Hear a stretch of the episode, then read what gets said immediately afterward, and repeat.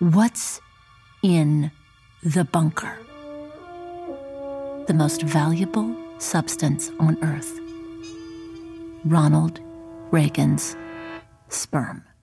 Hi, and welcome back to the AMPS podcast. My name's Owen Peters. And I'm Owen Shirley. And today you find us back in our studios talking to each other remotely on a typically overcast and damp British summer's day. And we began this episode with an excerpt from a brand new podcast series, Hot White Heist. Yeah, so New York-based sound designer Jeremy Bloom, who you might know from our previous episode, Ambient Isolation, reached out to us to talk about his work on and creating this series, and also invited Foley artist Joanna Fang to tell us about how she went about creating Foley for an audio-only narrative. Now, they're both really experienced professionals in creating sound for film and television and working to picture, so we get to hear all about how they approached creating meaning through sound without any image. Yeah, it's a fascinating discussion where they go into the workflow that they developed. Jeremy was actually brought onto the project ahead of production, and he talks about having the privilege to have time to plan and experiment in the process. They also discuss developing new techniques in terms of the workflow. And I particularly love listening to Joanna discussing auditioning shoes. But before you hear our recent interview with them, we'll play you the trailer for this series. First, let me tell you about the bunker. Deep underneath the Space Needle in Seattle, there's a secret government bunker. You've never heard of it because it's a secret. That's how secrets work. If you manage to sneak past the guards or somehow fake clearance to get into the bunker itself, what for? What could possibly be worth all the trouble? What's in the bunker? The most valuable substance on Earth. Ronald Reagan's sperm. It's a sperm bank heist. What else do you need to know? From Audible comes Hot White Heist, featuring Bowen Yang. We're only recruiting queers for this. They're the only people I trust.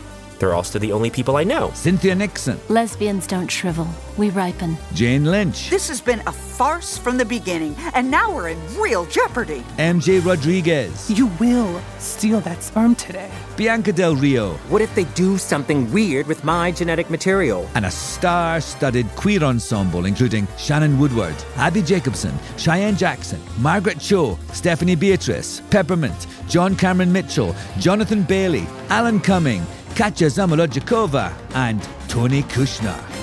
Hot White Heist, available only on Audible. Let's take some loads.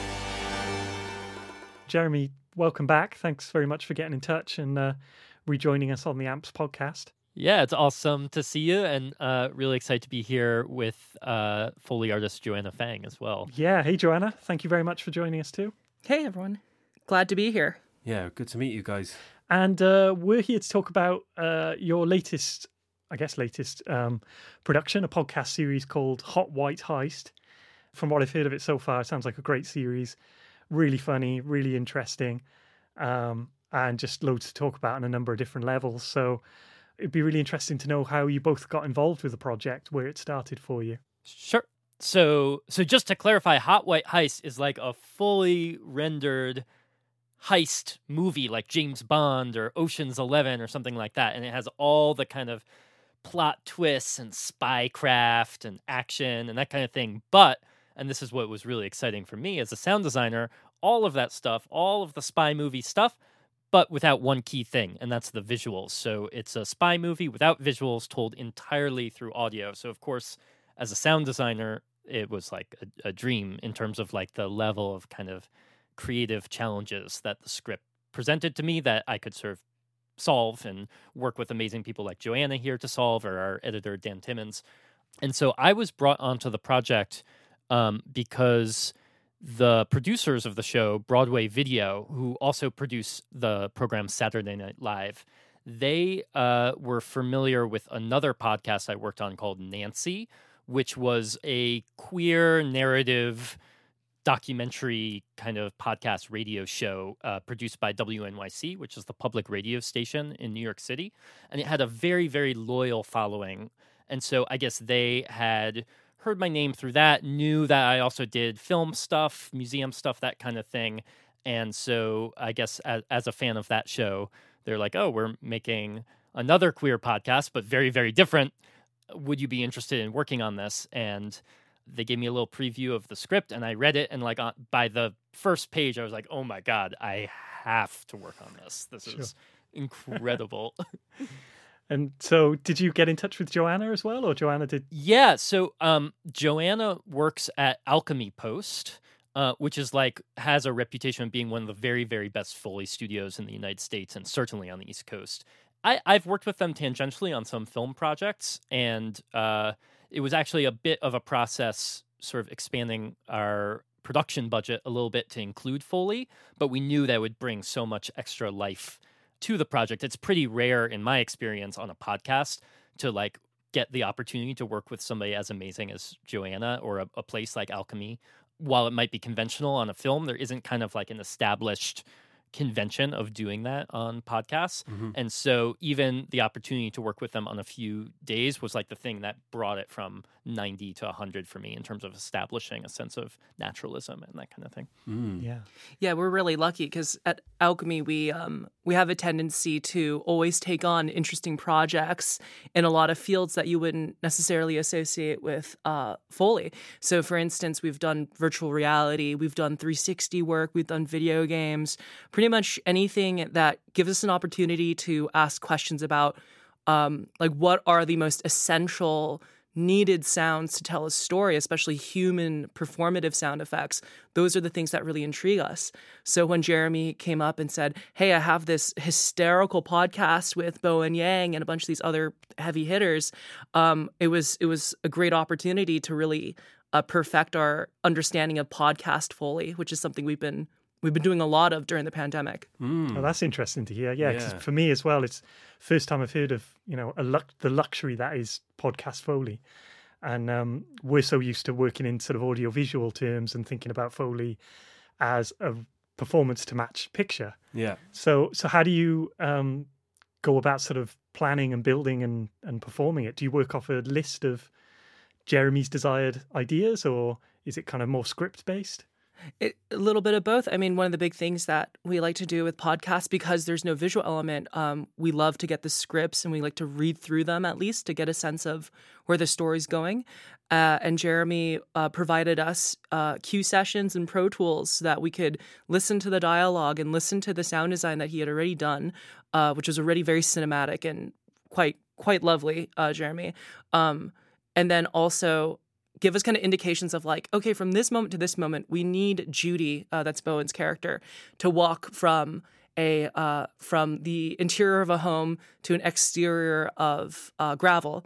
And, you know, when we listen to the dialogue, we hear Bowen's vocal performance, or we get a sense of timing where the sound effects are already cut in, we're able to custom fit a footstep or a rustle or a prop performance to kind of...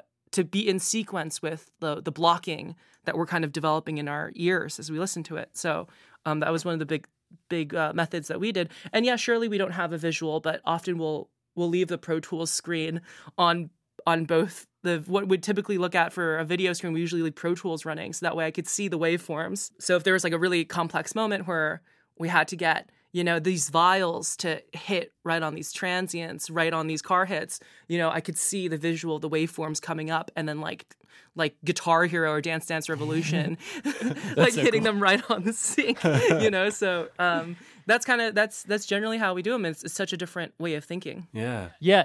It was really interesting for me. 'Cause like, I mean, I guess two things. One, in, you know, when you're doing spotting Foley for film, the word that Joanna used, blocking, I think is really, really appropriate. It's like almost like we all have to get on the same page in our minds about the kind of environment that the characters are in and where things are architecturally and what they might be doing, and syncing it to the kind of rhythm of the dialogue rather than a visual reference is interesting. Mm-hmm. And one thing that I found, sort of in every step of the Foley process, from spotting to Joanna's performance to the process of editing that performance in and mixing it, was that while Foley on a film is often about adjusting things to be super precise to line up in sync with picture in a kind of frame accurate way, I actually found on this project that a lot of the work had to do with kind of creating very natural imprecisions and kind of moving stuff around or performing stuff around the dialogue in a way that feels human and has that kind of, doesn't have the kind of rhythmic cadence that we might have if I were just to use a sampler to put things in or that kind of thing. So it was interesting to me. It was actually a pretty different approach, and we had to sort of, you know, emphasize certain kind of like, oh, the character is grumpy, and so like with no other ways to indicate that other than the quality of the character's voice and the sound of their movements, it's almost sort of an exaggerated thing from what you might find in film. It was a really interesting learning process for me to have the opportunity to do that on a podcast. Yeah. Do you think that because of you having the kind of the privilege of being able to use Joanna and their facilities and their kind of high-end approach to Foley, as you say, compared to kind of doing it as an edit or using it as samplers, do you think that you ended up sort of leaning on the Foley even more in the final sound design than you might have? Did you find that you were kind of, it was, I don't know, kind of bringing something additional out of the work that you weren't expecting maybe? I think so. We did a lot of work temping in footsteps before we shot Foley, just with Edward, the contact instrument. Yeah. And it was done very, very roughly and not in a way that was presentable at all, but just to kind of figure out certain timing aspects, because, you know, one of the interesting things about a podcast like this or a radio drama, and this applies it really applies to everything, but especially Foley and even more so music, is unlike in a film, we have the ability to, so like in a film, you can, oh, sorry, my doorbell's ringing. 1 second. Come some Foley footsteps for the podcast. Yeah, now I have a recording of my doorbell. It's great. Yeah, okay. All right, we're good.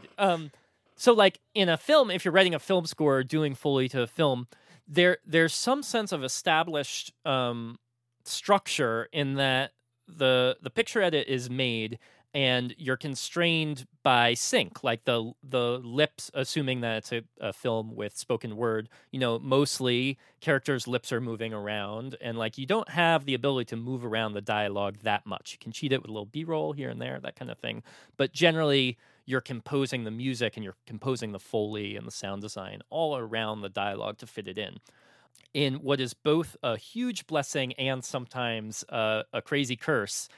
In a project like Hot White Heist, we can also move the dialogue around to accommodate musical choices or to accommodate Foley choices. So we actually temped in a lot of the Foley, not because we...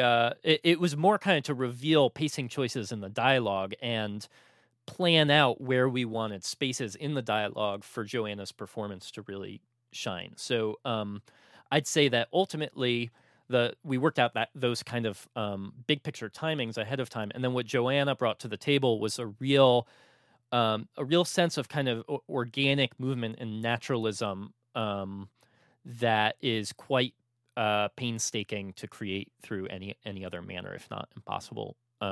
Especially when it comes to Russell, especially when it comes to footsteps. And footsteps actually play a really key role in the script. There are many times when the main character, Judy, who's robbing the sperm bank, of course, has a favorite pair of high heels, and he's not very good at running in them, and it sort of trips him up, oh yeah, so to speak, in the most inopportune moments. So yes, you can't do that in Edward. No way. Yeah, no. Yeah, no. Excellent. Why don't you wear pumps today?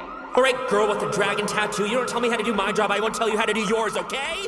Oh, I loved getting those heels for you, because it was also a question of finding the right shoe that kind of, it, you know, this Judy's favorite high heels, but obviously a little clumsy in them. So something we did and something was really fun to do was auditioning shoes. So we did, you know, the first few episodes, and we provided, okay, here's generally our idea of like your average heel, and now let's kind of tweak plus or minus where we want to go with it. So one of the really fun processes was with Jeremy and with Adam, our showrunner, kind of figuring out like, okay, well, here's here's 3 or 4 different types of heels. Which one do we think represents Judy the best or fits the mix the best? And that's something you could do with a controller, but to then hear the context of the performance with the shoe.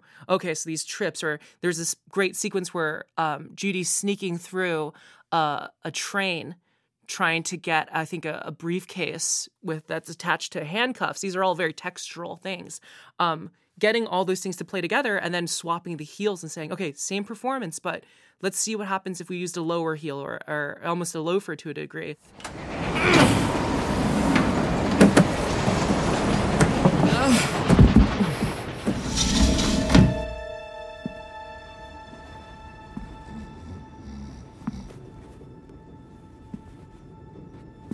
Tap your mic twice when you're ready for the code.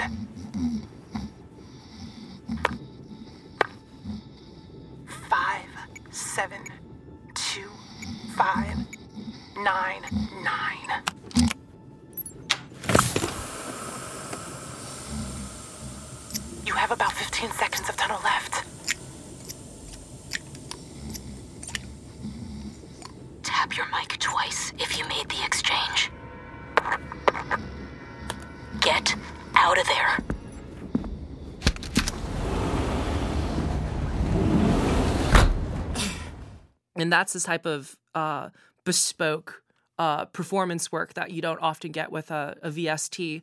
And also the other thing was like temping in the feet and temping in some of the Foley before we shot like the final big deal wasn't just great in terms of hearing an audio reference, but in terms of asking ourselves, what is the most elegant amount of Foley and the most sophisticated ways to do it to provide the most amount of story? Because something with the podcast Foley world is that we're still trying to figure out the language. Right. You know, on one hand, it's easy for us to harken back to radio and go for the boldest sounds in the most specific ways, right? But we're also expecting cinema. We're expecting our podcast to sound like, you know, a beautiful, almost like 5.1 or like a very cinematic experience. Mm. So we find ourselves having to balance that equation of how much additional coverage do we need to fill out the soundscape, but at what point does it become redundant and do we lose sight of clean audio storytelling? So working with Jeremy was really effective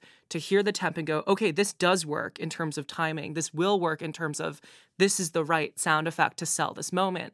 Now we just need a Foley performance to finesse and nuance the idea of the sound and the timing of the sound to accommodate the story and the dialogue better. Sure, yeah. And all that, I should say, was really amplified by the fact that Adam, who wrote the script, Adam Goldman, he, one thing I like to say, like, this isn't like an old school radio drama where there's like a horse clopping by every now and then. Maybe somebody goes ding dong and rings the bell. They go, open the door, say, oh, I'm inside now, close the door. Adam really has like a very deep respect for sound in that he really chose to lean on it almost as much as the dialogue in terms of facilitating the furthering of the story. There are too many moments in the series to mention that where the sound effects are really what carry the story forward, or in some cases the music. And it's to the point where like even my mom, who like does not know anything about what I do, was like, wow, like the sound effects really like move the story forward. It was crazy. And yeah, so I mean that was both exceptionally challenging, made it one of the most exciting projects I've ever worked on, and also really upped the stakes for making sure that we get those types of decisions correct, you know, because it's the audience is depending on it to know what is going on. Yeah, definitely. One of the things that seemed key to me was you've got a large ensemble cast, like a very wordy script, which is all great, but, you know, you need those moments in between to let the sound effects communicate story as well and shift space. So it sounds like maybe you received the dialogue tracks with that consideration in mind, or was it more elaborate than that? Yeah, I mean, I definitely received the dialogue tracks with that in mind, and it's because Broadway Video, being as professional as they are, brought me on before the script was complete. So I had an opportunity to be in the writer's room with Adam and really think very, very far ahead about how these different elements can interact in the script and how they can all interlock and talk to each other and that kind of thing. And then I was involved in the production as well. So, you know, during every recording session at the end, we had a whole efforts section where I would join in and be like, okay, you know, it was all about gathering the kind of extra vocalizations and material we might need to build the kind of sequences that Joanna was talking about earlier, whether it's sneaking in the train or, you know, running through a laser field, whatever it might be. You know, you can have the best Foley in the world, but if you don't also have the sound of the character doing those things, that's the thing that really glues everything together. It's funny, actually, one of our actors who had to dance through a laser field, sort of Ocean's 12 style, happened to be a former gymnast. Oh, wow. So she was like, what am I doing, like a cartwheel here or like a triple backflip double handspring? I'm going to use it to tie my hair up. Why? So I can do this.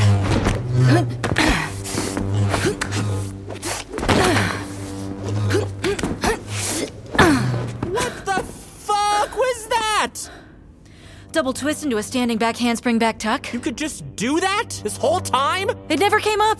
So when did the production start, and were you having to manage that through COVID, or were you able to get all the talent into the same rooms? Yeah, so production happened during the height of COVID. Right. And initially we were exploring all sorts of at-home remote kit recording options. Yeah. And, you know, thanks to the amazing coordination of our producer, Mark Valdez, we were actually able to record every single part in a studio. Our actors union here, SAG-AFTRA, has a whole list of approved studios with protocols and that kind of thing. So amazingly, we could get everybody in studios. The flip side to that is very often we could not get people in studios at the same time. So a lot of the series was recorded in sides. Yeah.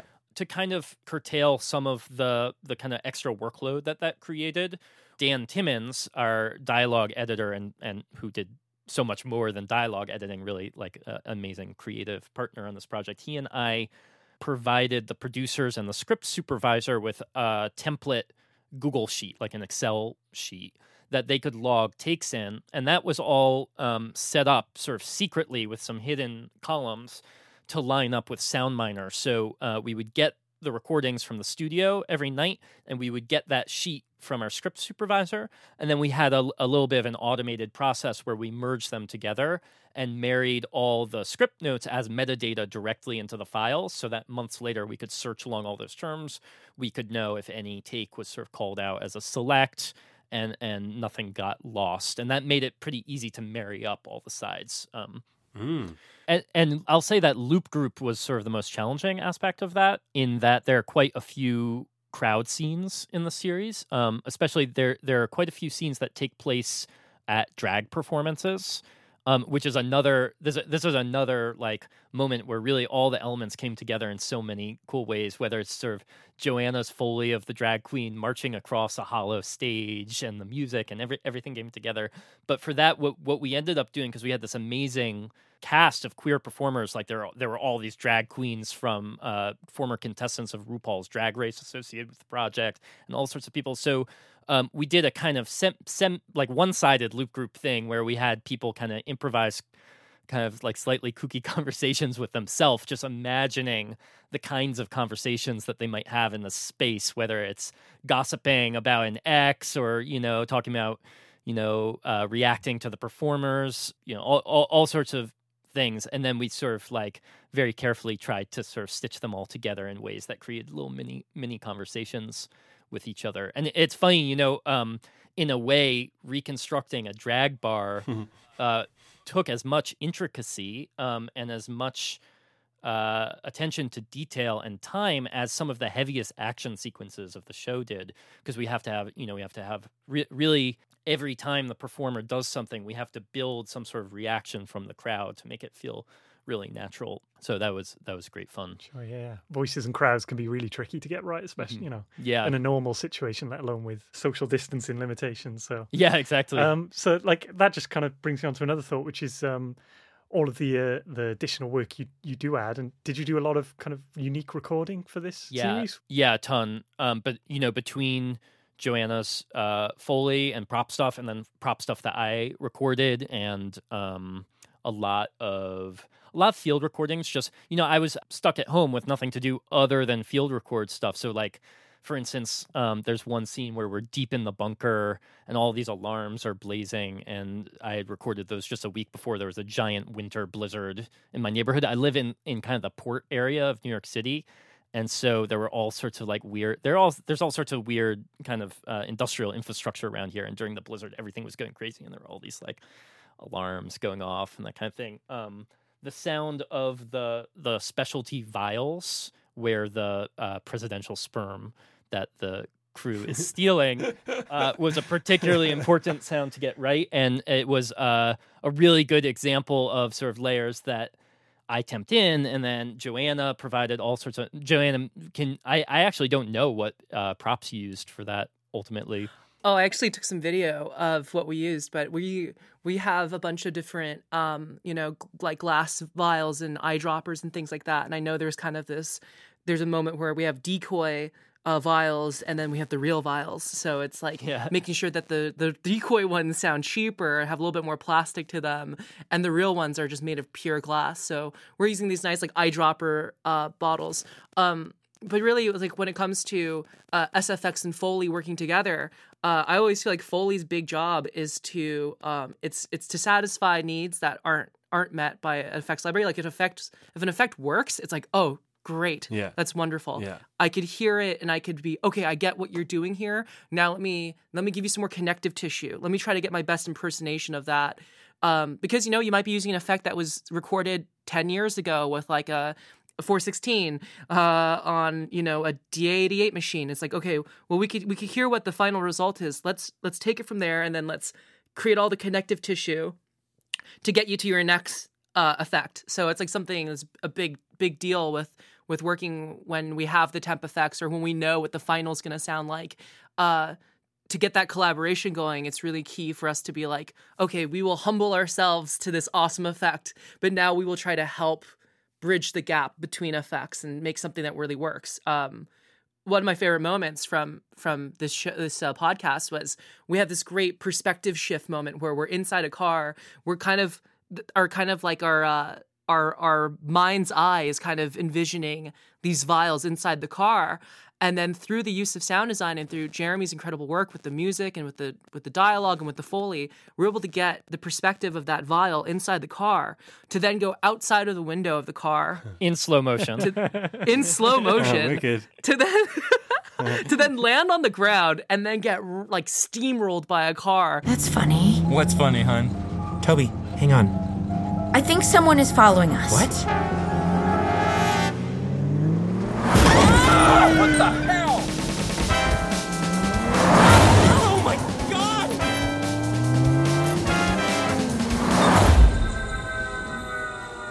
No! The sample!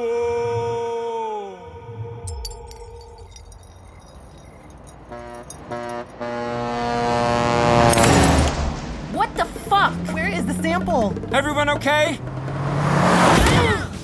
Usually if you were to hear that prompt for a podcast, you'd be like, oh, that's really ambitious because, that's a lot of perspective changes and a lot of things we're used to seeing, right? Mm. Even in the script, Adam said in parentheses, and it says, can we do this?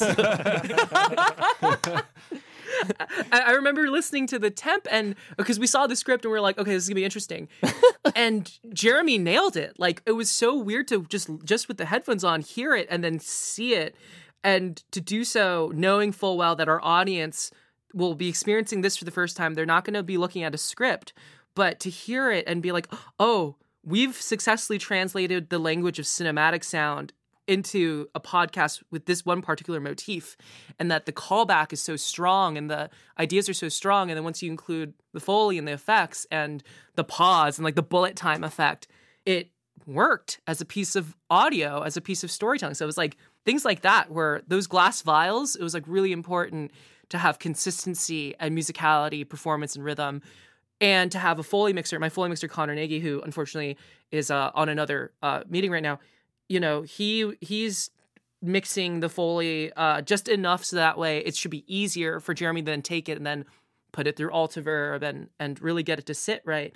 But we kept talking about like working on axis to off axis to try to give it as much harmonic play as possible. So that way it'd be easier to mix and it sounds more cinematic than if I just went right up on the mic and did it. So yeah. A good example of that connective tissue that Joanna's talking about is in that I was also thinking of that scene.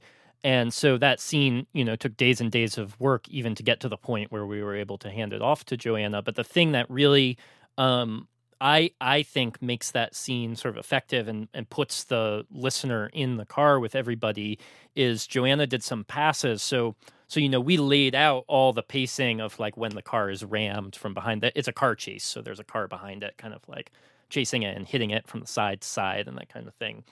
And Joanna did a number of passes of objects inside the car, kind of. So you have the car being hit, but then Joanna handled all the objects in the car that kind of react to that. And so all the luggage kind of shifting back and forth and all the passengers, you know, sort of shifting their weight on the seats. And those kinds of reactions, I think, are what, A, Foley is perfectly suited for, and B, what can really sell a scene like that, especially if you don't have any visuals. Yeah, it works really well. And I'm really curious, actually, Jeremy, how long that process took to sort of hit it where you felt like it was working in your mind's eye. Was it an evolution of details or? Yeah. What's interesting is because I'm used to sort of film workflows where, like, if I'm doing sound effects editing or sound design on a film, I might start with backgrounds. I might sort of work up layers like that. And I found that one of the more, because of what I mentioned earlier, in that the dialogue can move around too, we kind of discovered as we were working through this project that working on elements in the order that they affect the timing of everything else was sort of the best way to sketch these kinds of moments out. So very first off, we got the dialogue paced and we got it to a place where everybody, the whole directorial team, Alan Cumming, who is our director, and Adam, who is our writer, and our producers, Gabby and Mark, everybody was happy with what takes we were choosing. Everybody was happy with the vocal performance. Like this, we felt like we coaxed the best vocal performance that we could, and it's paced out in a way that feels good and keeps the story moving. And then working in order of more elements that can affect timing, I actually found that music was the next thing to add. So I did a lot of work, and I can speak to this in a second, but I did a lot of work temping the music, and it completely changed my relationship with temp music as a sound designer. And then after that, hard sound effects, Foley, and finally backgrounds last, right? Because I don't want to put in backgrounds and then have everything move around and have to recut them. In terms of the music, which I mentioned, it was an interesting discovery in a way I haven't worked before. So our composer, Charlie Rosen, was kind of considered part of our broader sound design department. So I was in conversation with him in the same way that I was with Joanna about thinking about how the music might interact with all these different elements. And communicating about music is like one thing that I think about all the time, and I think is one of my primary jobs, even as a sound designer, is kind of to act as a translator between sort of emotional storytelling goals and technical stuff and pacing and that kind of thing. And so oftentimes I find it easier to communicate about music using music itself than I do using just spoken word. Because, you know, music has the power to communicate so much nuance and so much that words don't really do a good job at describing it. So we actually invested a really great amount of time cutting in temp music to a degree that I think is kind of atypical, in that it was kind of like a fully through composed mashup. And we got all these old references, like old production music libraries from the 60s and 70s and all the classic James Bond themes, and really spliced them together to the point where had we released it to an audience in that state and licensed the music, it would have been fully presentable. It wasn't rough around the edges, and it really served to communicate more about timing and more about the ways that the music can interact with the dialogue and act as punchlines to jokes, and really, you know, act as a kind of structural scaffolding for the rest of the storytelling, than it was about setting tone. In that we have this amazing composer, Charlie, we know what he does, we love his voice, like the tone of the music is good to go. Like, we don't need to worry about that. But because the dialogue can move around so much, we really wanted to create very intricate, like, linkages between all the different elements before Charlie was involved. So we were able to do that with all this temp music. It's kind of like a scaffolding. Everything's built on it. And then we could remove the scaffolding, give it to Charlie, and he had an understanding through a very efficient means of communication of how the music might sort of intertwine with everything. So that was a really cool process to discover, and I loved it. Normally temp music, I'm like, like it sets all sorts of false expectations and like doesn't always serve the purposes that it needs to. But this, it was great. It was really cool. Yeah. What was the schedule like that you were you working on each episode consecutively, or did you get all the dialogue done and then sort of work on each episode one by one? Sure. So there was a lot of overlap just thanks to the fact that we had this amazing team of experts in all their crafts working on it, be it Joanna or be it Charlie or composer or Dan. But sort of speaking more broadly, we had a week per episode focused almost entirely on dialogue and temp music, essentially. So that was a process in which we were choosing all the takes, getting all the timing and pacing set up, maybe adding that temp Foley that was just for timekeeping and not for sort of performative qualities, laying in this temp music. It was really about kind of solidifying the structure and the timing of everything. And then at that point, we would ship that draft off to Joanna for Foley, to Charlie for music, to our distributors, Audible, for their thoughts and approval. Mm-hmm. And then we would move on to the next episode and so on and so forth. And then in a kind of staggered way, that stuff would come back to us, and then we had another week per episode focused entirely on sound design and mixing and integrating that. And then finally, we had like 1 or 2 days of final kind of revision stuff per episode. So overall, it was like maybe a 4 to 6 month process, actually. Okay. Yeah, including of course the production of the dialogue recording and whatnot. Yeah. I mean, it must have been so much fun to have been involved from such an early stage, Jeremy, especially because, you know, when we're working in post on film and TV, you very rarely get the opportunity to be involved from that before production. Yeah, we all dream of it. So many people evangelize it for all the obvious reasons. And when you have the opportunity to do it, you're like, yes, of course, this is great. And, you know, on a project like this, especially, you know, in the same way that like a cinematographer might get involved in a movie early, like it's a story told entirely through sound, like the sound people should probably be involved in, in figuring it out. So kudos to everyone who made that happen. It was just like it made it so fun. And you know, also like then you can plan your work. You can think, you have time to think, you have time to plan. And so you're not, when you're actually making the thing, there's a little less, of course there's playful experimentation involved in it, but there isn't the sense of, oh, I hope I get this right because I only have one shot at it, because you've had enough time to plan things out, to have conversations with folks like Joanna here. Yeah. We even mapped out a ton of stuff just on paper, on the script. So I have these, I don't know, Joanna, did I send those to you? The marked up scripts? I think for some stuff, like I know I received 1 or 2 of them for the episode with the laser dancing. Yeah. Or the laser dancing.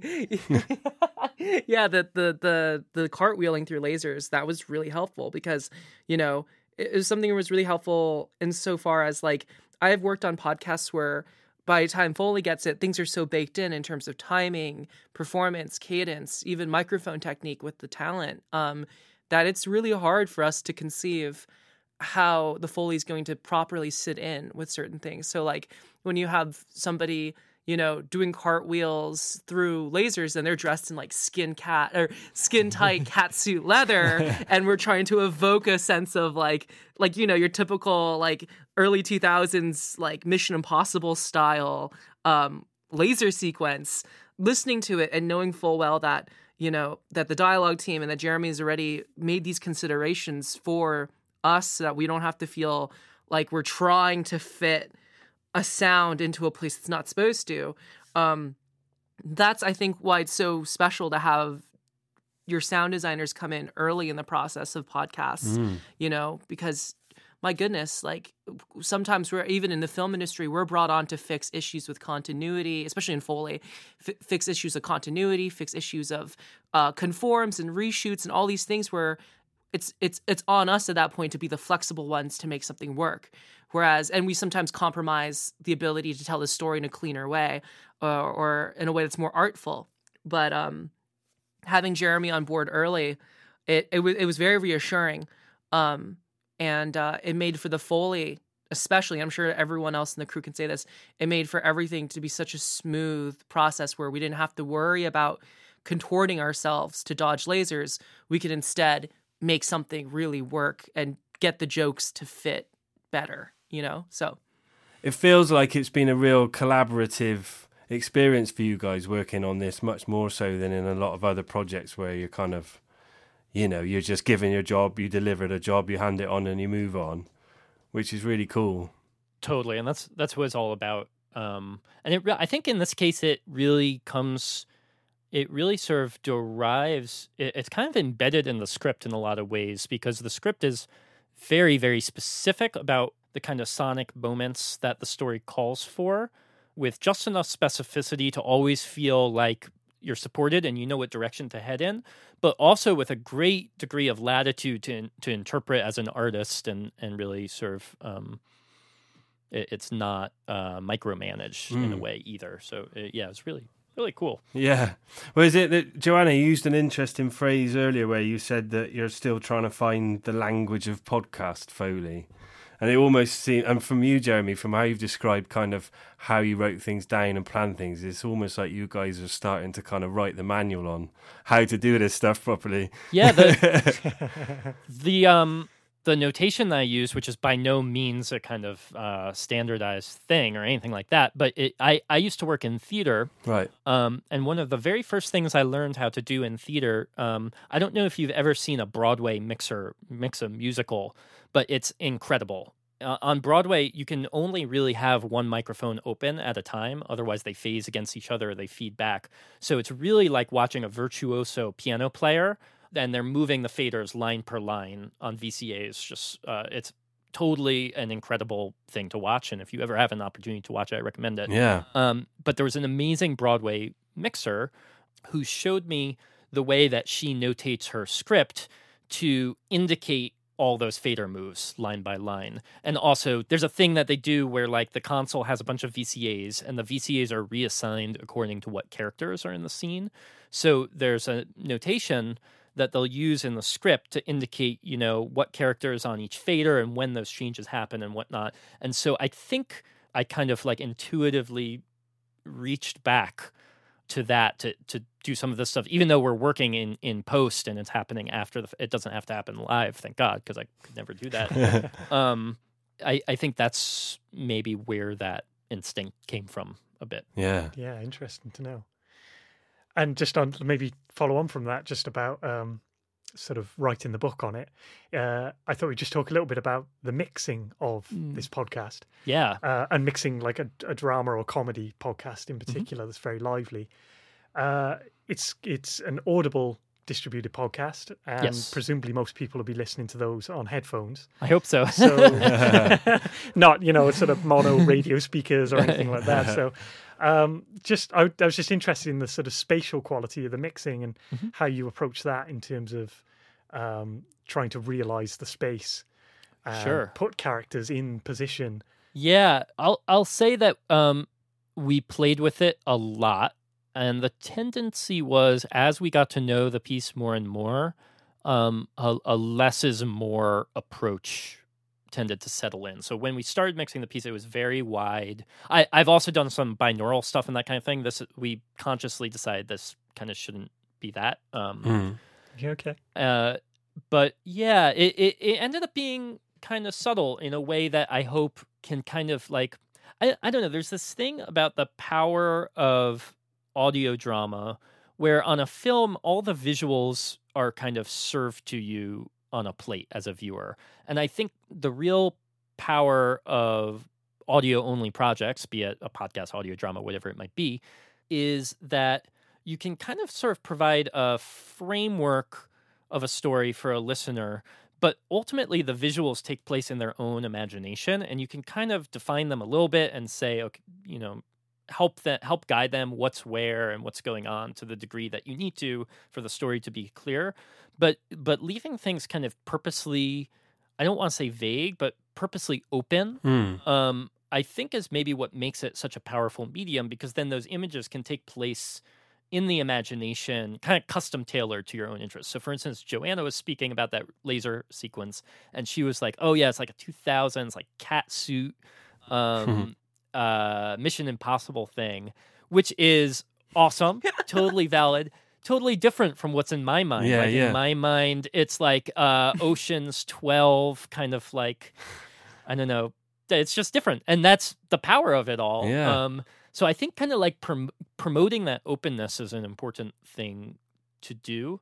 And maybe, I haven't thought about it before, but maybe by skewing things towards the more subtle, maybe that's what I was reacting to. I'm not sure. Yeah. We did a ton of spatialization with Altiverb and Slapper and that kind of thing, a ton of kind of re-ampy kinds of things, but we kept it on the subtle side, so it's really kind of subliminally influencing an audience rather than like slamming it upon them. With a few exceptions, like there's a moment when Bowen Yang, Judy, is in a cold storage locker, and we kind of spent a lot of time thinking about how we can create a reverb that both indicates the overall size of the space, but also somehow indicates how cold it is. So we ended up using a very, very long reverb, but high passed. Cold storage is in the next room.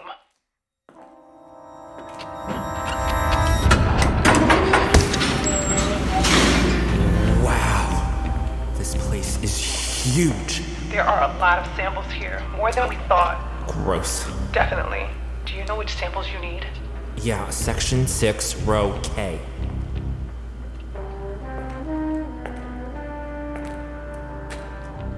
Figure out how this stuff is organized. I guess it doesn't matter. Row K, here we go. I don't know. For me, that just felt very cold, almost like the vapor leaving somebody's mouth or something like that. So there are moments where we got more heavy-handed, but those were served by subtlety elsewhere for sort of to create those contrasts, I think. That's very cool. Yeah, interesting. Especially, as you say, the idea of being subtle to leave the imagination open. I guess, like, one of the issues you could say with binaural on that subject is that you're placing people so specifically in that field. So, you know, it has that danger of constantly kind of telling people. Yeah, totally. And so specifically even that, like, the HRTF of the listener's head is going to be different. It's, like, almost too specific. I mean, binaural is awesome, and I love it, but I don't know. It's just, like, instinct told me that we didn't really need it. Like, yeah, you can tell what's going on and where everything is without that. And also, like Joanna mentioned, ultimately this project was about hearkening back to a cinematic experience and using that as a very familiar place for the audience to immediately catch references like that slow motion scene or whatnot, that then in the writing Adam could play with, could subvert, could turn into comedic moments. So with that in mind, you know, movies aren't, at least right now, typically binaural. And so we wanted to create a kind of familiar cinematic experience from which we could depart. Right. Immersion in the sense of precise language cues or like sound metaphor cues that leave an open room versus immersion of like throwing the entire kitchen sink at it, which is something that, you know, for example, we could have rustled every character front to end with what clothing they were wearing. But does that serve a purpose in terms of A, leaving things open for the viewer's hearing, or B, hearkening back to cinema? And I listen to cinema and I'm just like, you don't always hear the rustle of all their clothing all the time anyways. No. In Foley, we'll cover it for the M&E, but that's not our intent here, right? So it's like, we know we need a rattle for a pistol if someone's being held up. We know we need clompy military boots if someone's being chased by security guards and maybe the handcuffs on their belt. You know, that's the cinema language, that's the sound language. But do we need immersion in the sense of every voice is scientifically, forensically placed in the field of binaural? Potentially not, you know? So I totally agree. It's easy to get in the weeds with it, but at the end of the day, the listener's only going to really listen to each episode once or twice, tops. So we got to hit them in an emotional, meaningful, narrative way that it sticks with them, you know, rather than a purely an attempt to replicate reality. Yeah. Mm. And reality sometimes is kind of lame. I mean, let's be honest. Adam claims that this, I'm not sure. I'm still suspicious, but in theory, this is supposedly a fiction podcast. So, yeah, why keep it real? Time may tell. What Joanna mentioned reminds me of this thing I learned a long time ago in like theatrical scenography, where an audience, whether it's oral or beyond, an audience can't really keep track of more than three things at the same time.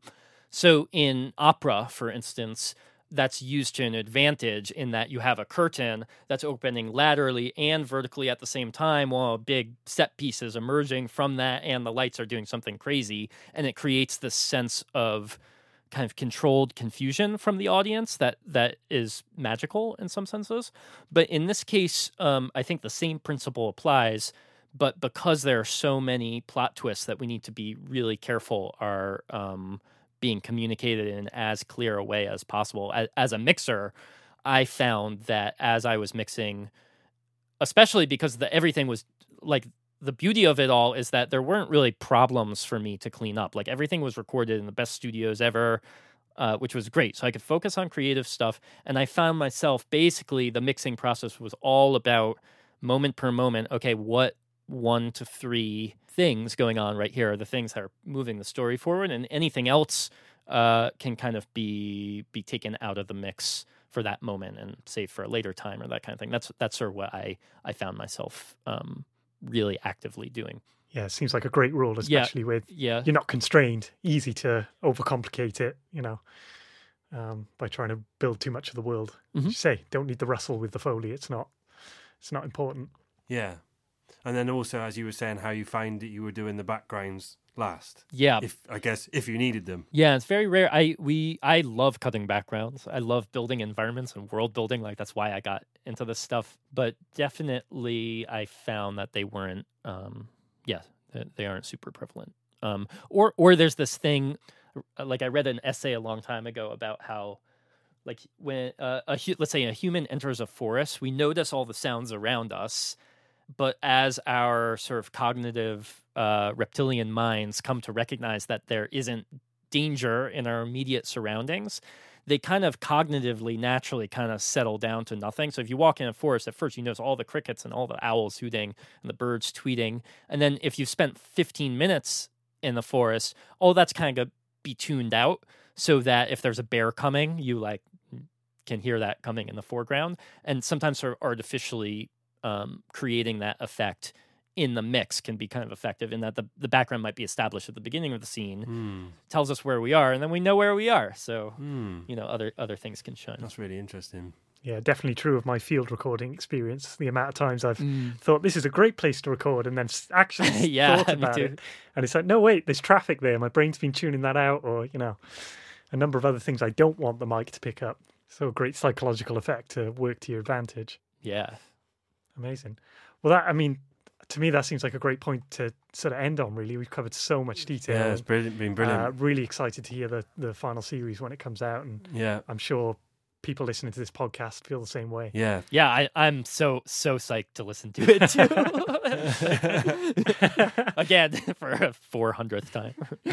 But yeah, it's coming out June 17th on Audible. It's called Hot White Heist. Excellent. Thank you so much, Jeremy and Joanna, for letting us know all about your craft in this. Yeah. And thanks to the rest of the team who couldn't join us.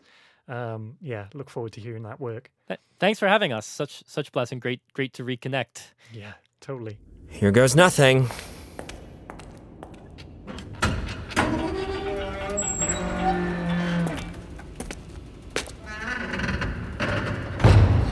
Beginning clean room vacuum protocol.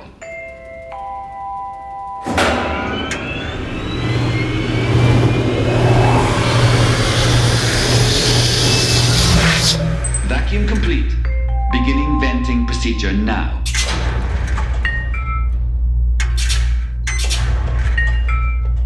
Presenting error. Vacuum protocol halted. Shit. Judy? Are you okay? Judy! What's going on? The door's sealed. Fuck. I'm gonna go get the other guys, okay? Fuck.